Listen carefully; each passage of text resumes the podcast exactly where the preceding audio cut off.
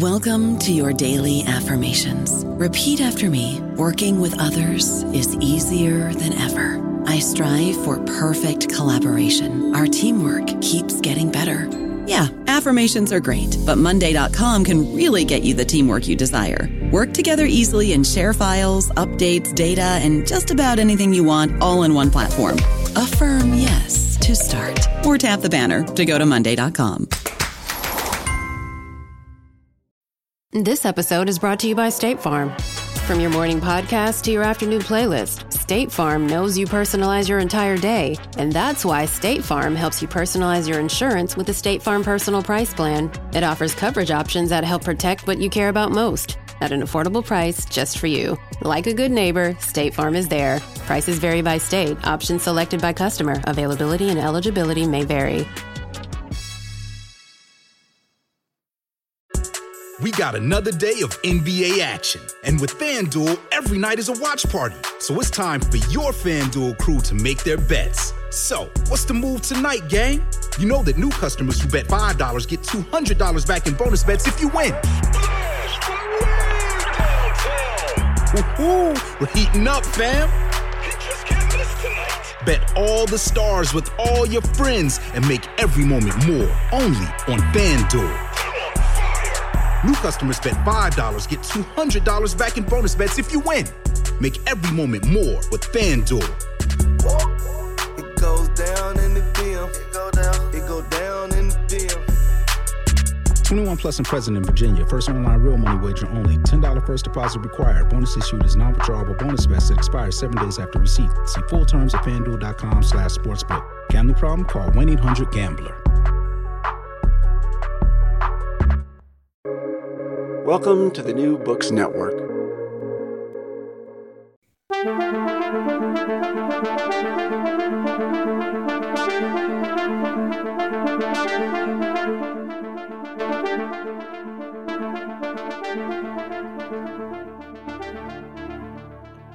The Western coalition supporting Ukraine in its war with Russia has so far been thought to be solid and reliable, but there may be vulnerabilities in that support, even as Russia seems to be in disarray on the battlefield and elsewhere. It's been believed all along that Vladimir Putin would use his control over oil and gas resources on which Europe depends to assert leverage over the West in the conflict, and heating costs are indeed rising just as the cold weather is descending. The US is less affected by the vicissitudes of energy supplies, but they're hardly immune to these concerns either. How are Americans and others viewing the Ukraine Russia conflict now? How long will their support hold up? Welcome to International Horizons, a podcast of the Ralph Bunche Institute for International Studies that brings scholarly and diplomatic expertise to bear on our understanding of a wide range of international issues. My name is John Torpey, and I'm director of the Ralph Bunche Institute at the Graduate Center of the City University of New York.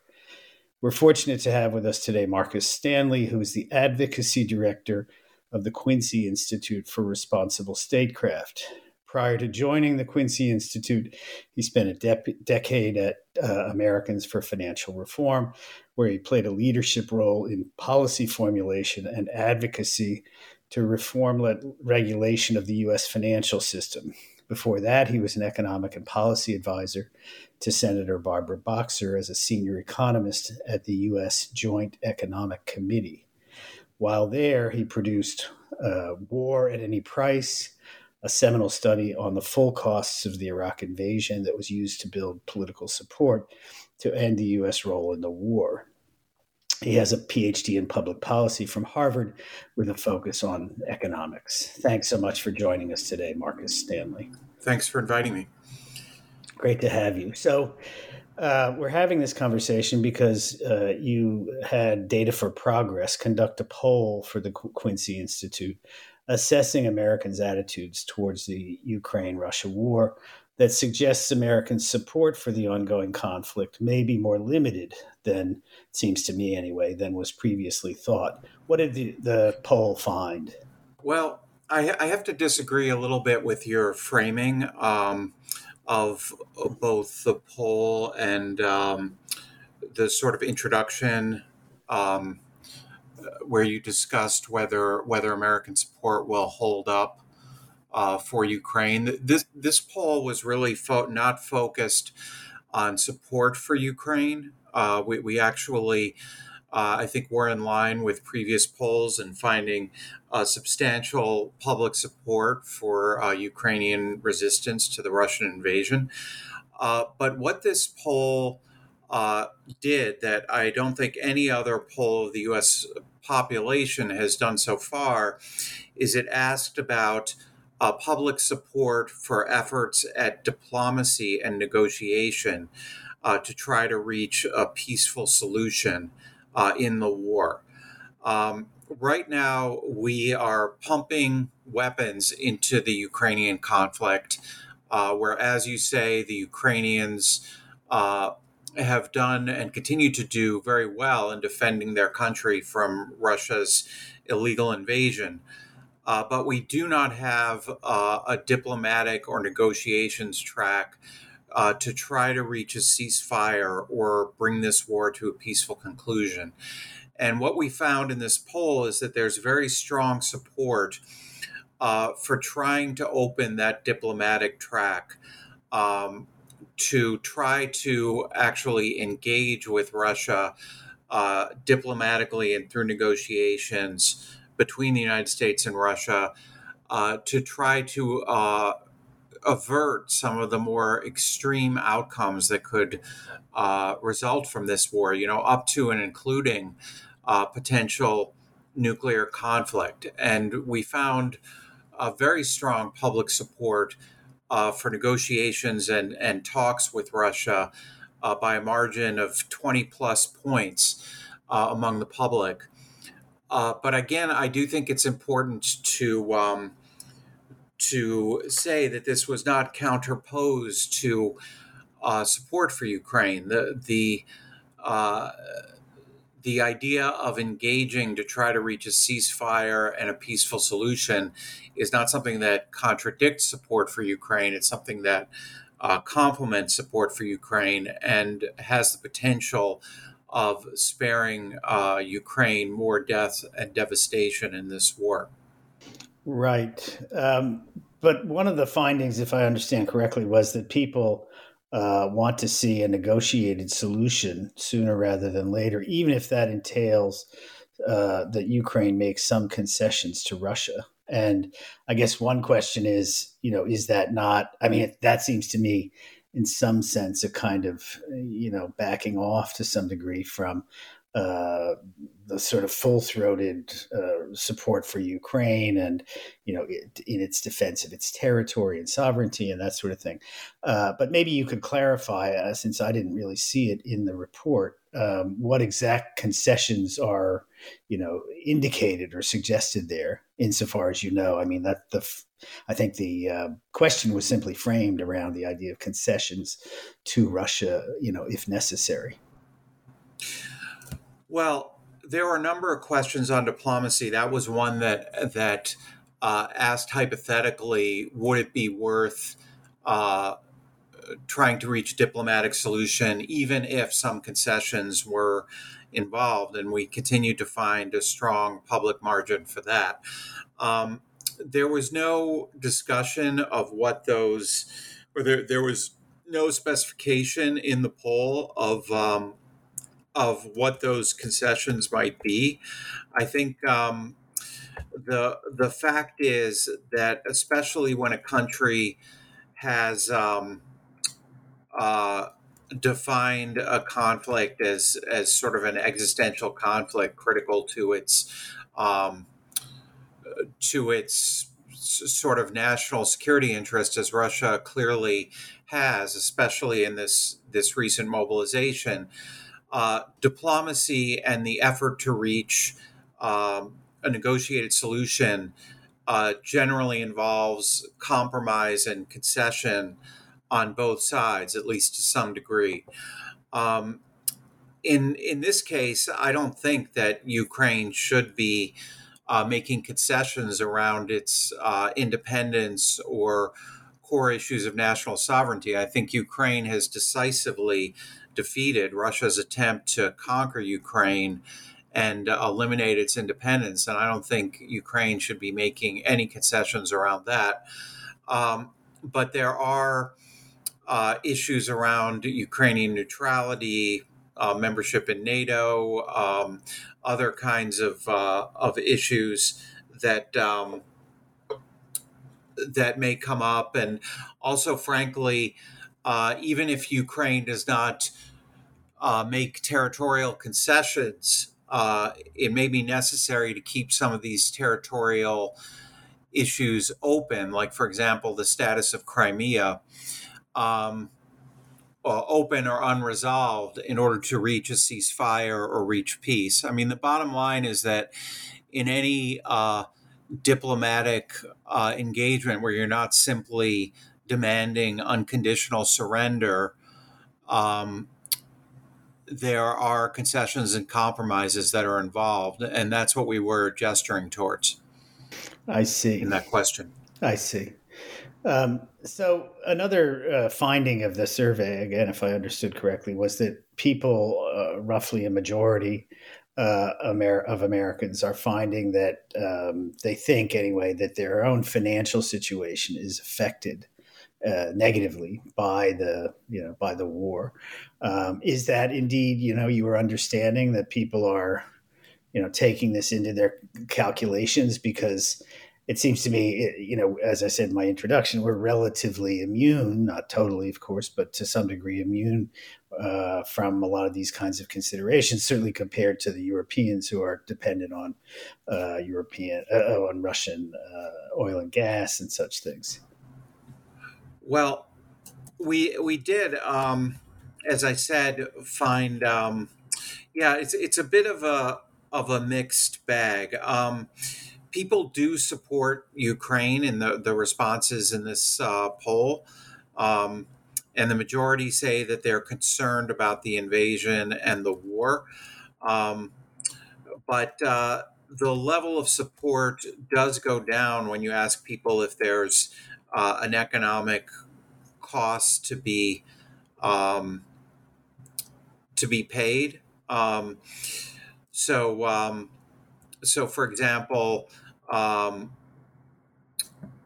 the um, when when uh, higher gas prices and a higher cost of goods uh, in the U.S. are mentioned, uh, people's support goes down, and uh, actually, a majority of respondents uh, oppose aid to Ukraine if they believe that that uh, the cost will be greater inflation in the U.S. and um, that sort of accords with people identifying uh, the economy and inflation as uh, an extremely important issue for them, uh, which which also came up in the poll.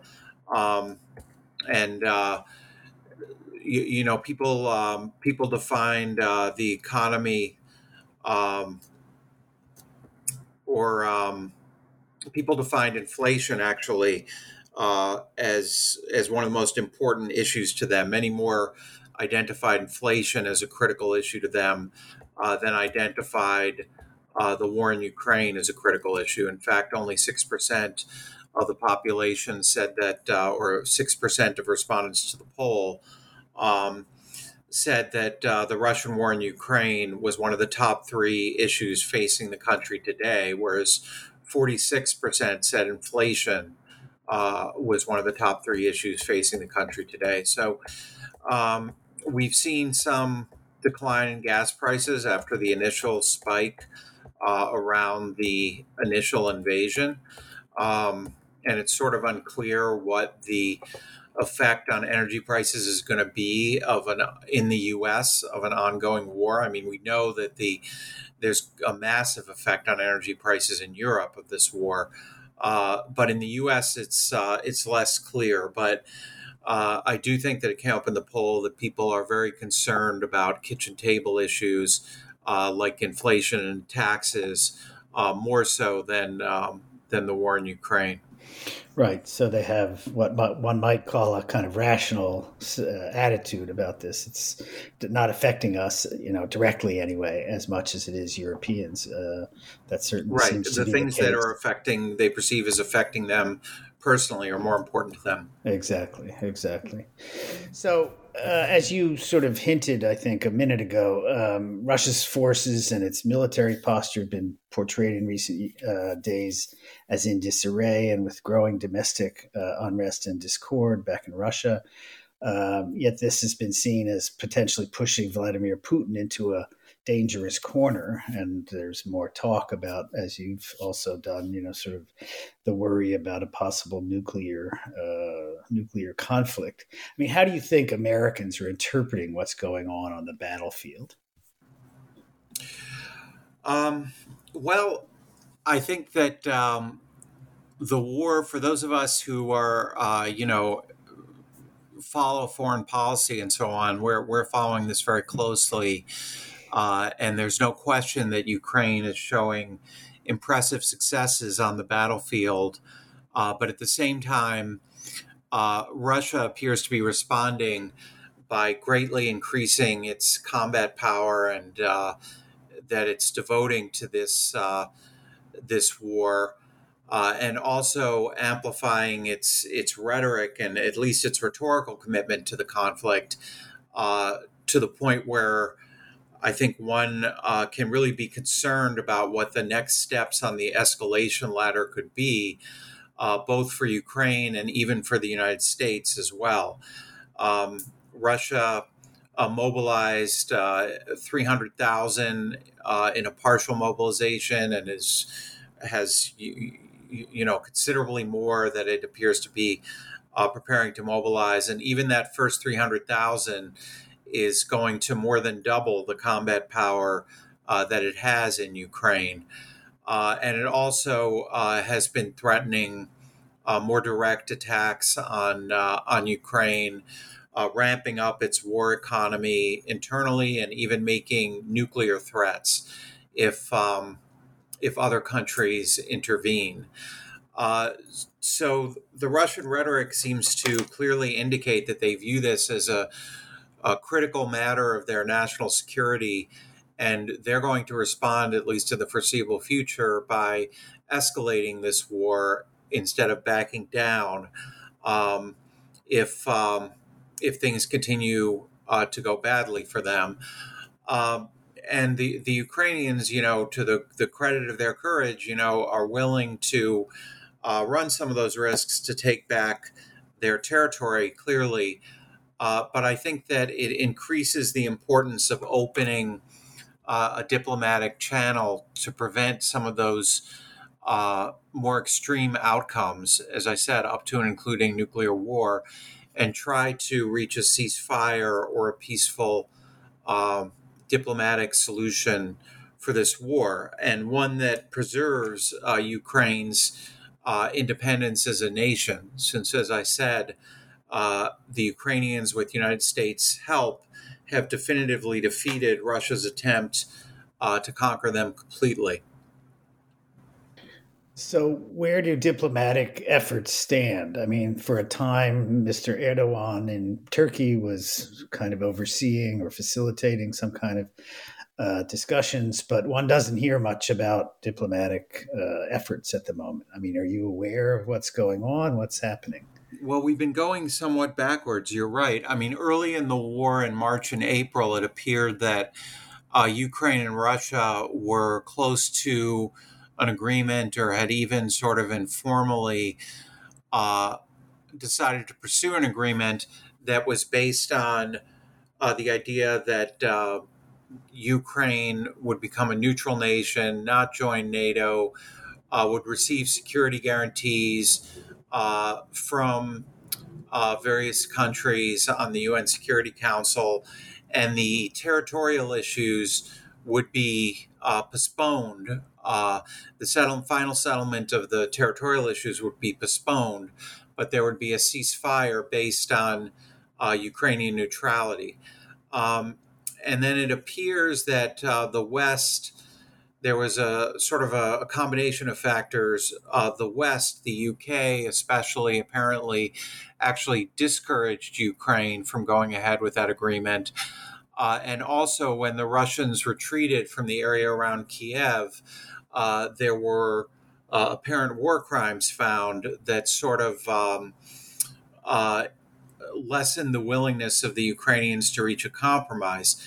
Uh, and since that point, uh, the Russians have continued to say that they are open uh, to negotiation, but at the same time, they've uh, done these moves like annexing more of Ukraine that make negotiations more difficult. Uh, we've we've had some limited diplomatic successes. We've uh, had an agreement concluded to export grain from Ukraine over the Black Sea that was mediated by Turkey. Um, we had, even in this very, very sort of fiery and extreme speech that Putin made um, announcing the annexation of this Ukrainian territory, he brought up diplomacy and negotiations and referenced the fact that they had almost reached an agreement in March. Uh, and said Russia remained open to negotiation, but not over these territories they're annexing. So that makes it much more difficult. But I, I, don't think that Putin, in the midst of this very extreme speech, would have been uh, mentioning diplomacy and negotiation if Russia wasn't open to the idea of talks. Um, and on the Ukrainian side, they've they've moved away after talking about the necessity of diplomacy early in the war.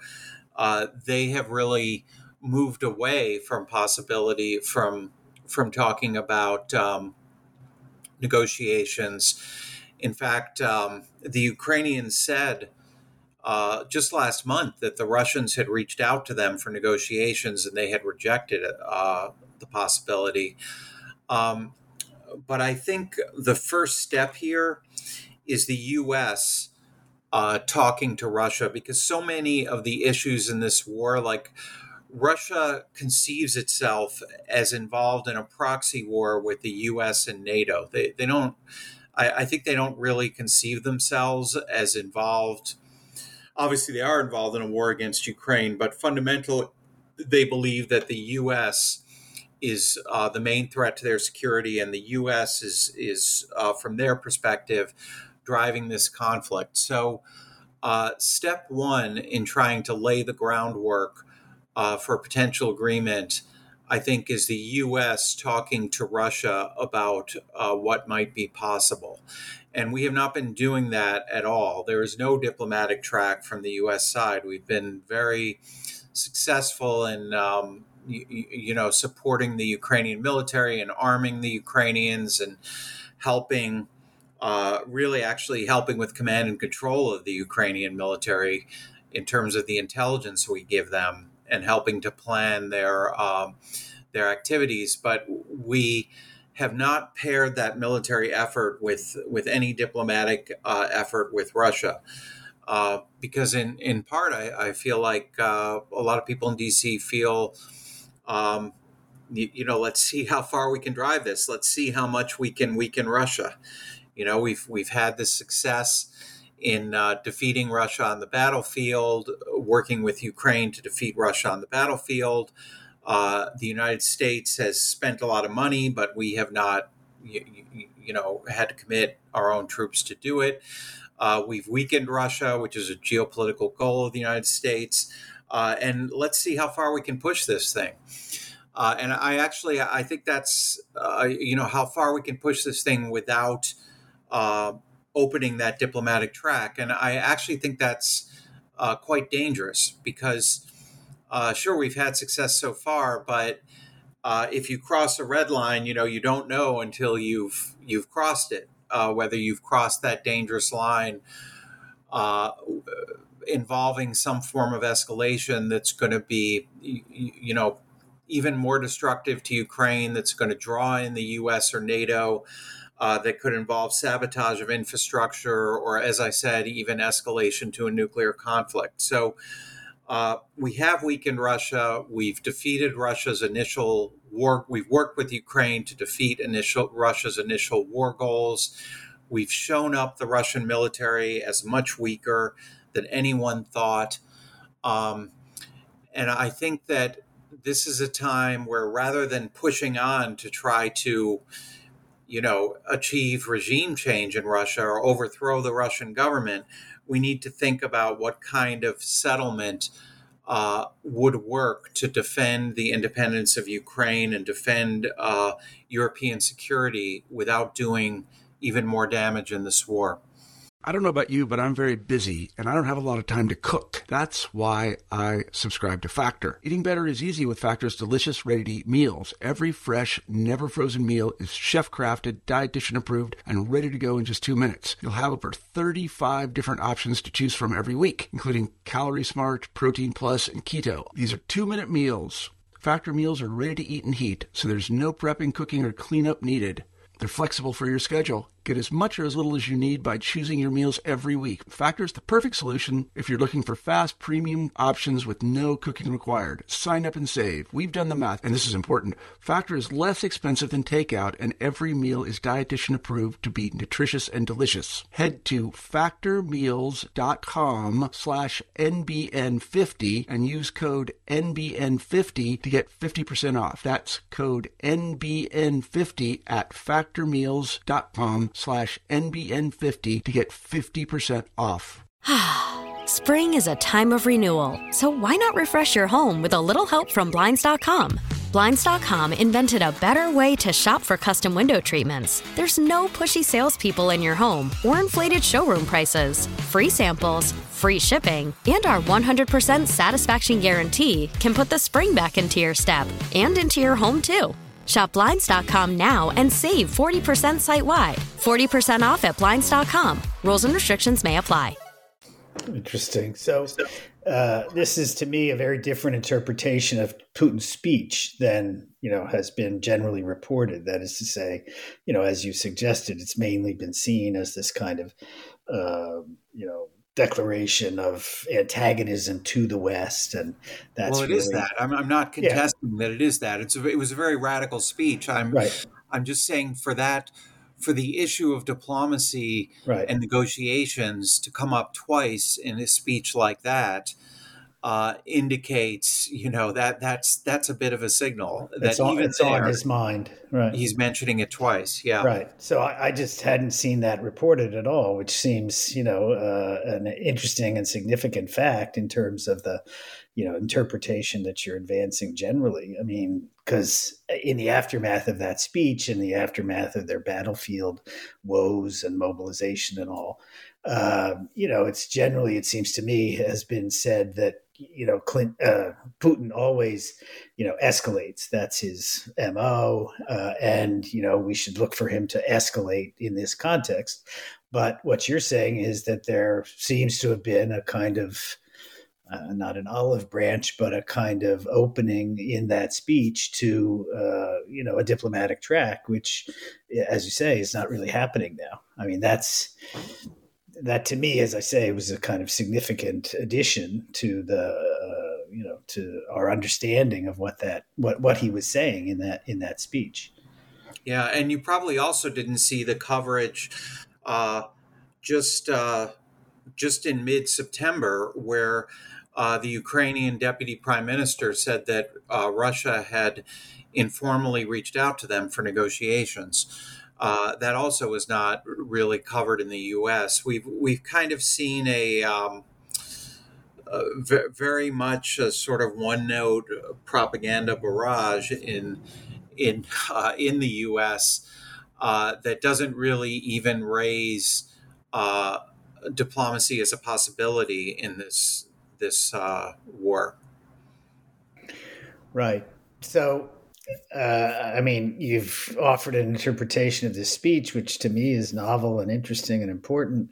Um, but as we get into the winter, I mean, what do you think is going to happen? I mean, there's been a lot of talk about how you can't fight wars so much in the winter in, in that part of the world, and um, you know that we're likely to get into a kind of frozen conflict sort of situation.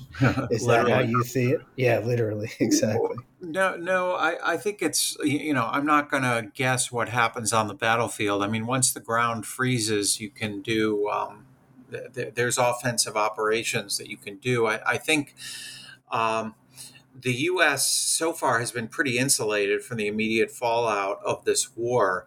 Uh, obviously, as compared to Ukraine, and but also as compared to Europe, I think um, in the winter, uh, the the biggest impact is going to be on Europe and also Ukraine if Russia strikes at Ukrainian energy infrastructure that uh, provides heat but Europe is facing, you know, uh, disastrous economic outcomes here economically from the cutoff of Russian gas, uh, and I think the Russians were sort of counting on potentially driving a wedge between uh, some of the uh, NATO allies and the United States on this war, and having some of the NATO allies potentially uh, pressuring, at least behind the scenes, for uh, for a diplomatic solution uh, if Russia would would resume gas deliveries. But the sabotage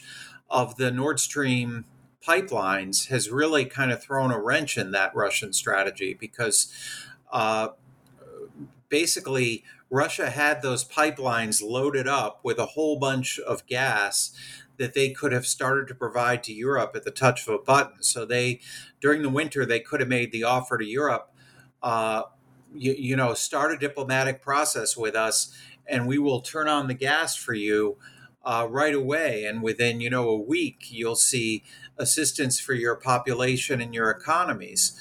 Uh, but now that those pipelines have been have been sabotaged, uh, that Russian tactic uh, is no longer really as available. And it's something that just in September, Putin was saying that he was gonna gonna do this, and now it's somewhat off the table. So whoever sabotaged those pipelines, uh, it was not helpful to that Russian strategy. Do you have any thoughts about who might have done that?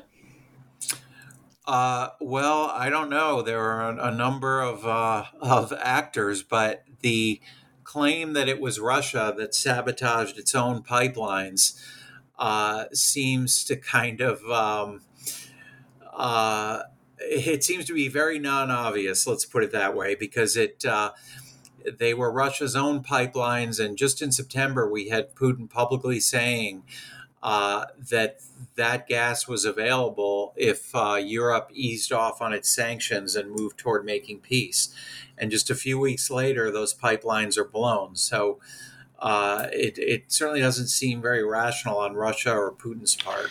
Right. Well, we'll have to see how that all develops. But that's it for today's episode. I want to thank Marcus Stanley of the Quincy Institute for Responsible Statecraft for sharing his insights about recent developments in Americans' attitudes towards the Ukraine Russia war. Uh, look for us on the New Books Network and remember to subscribe and rate International Horizons on Spotify and Apple Podcasts.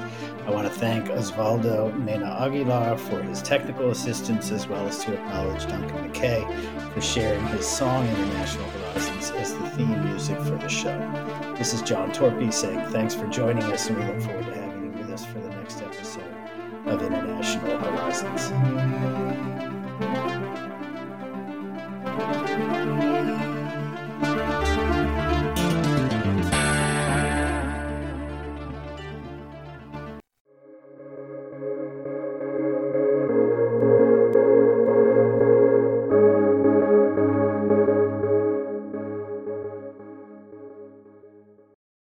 Lucky Land slots, you can get lucky just about anywhere. Dearly beloved, we are gathered here today to. Has anyone seen the bride and groom?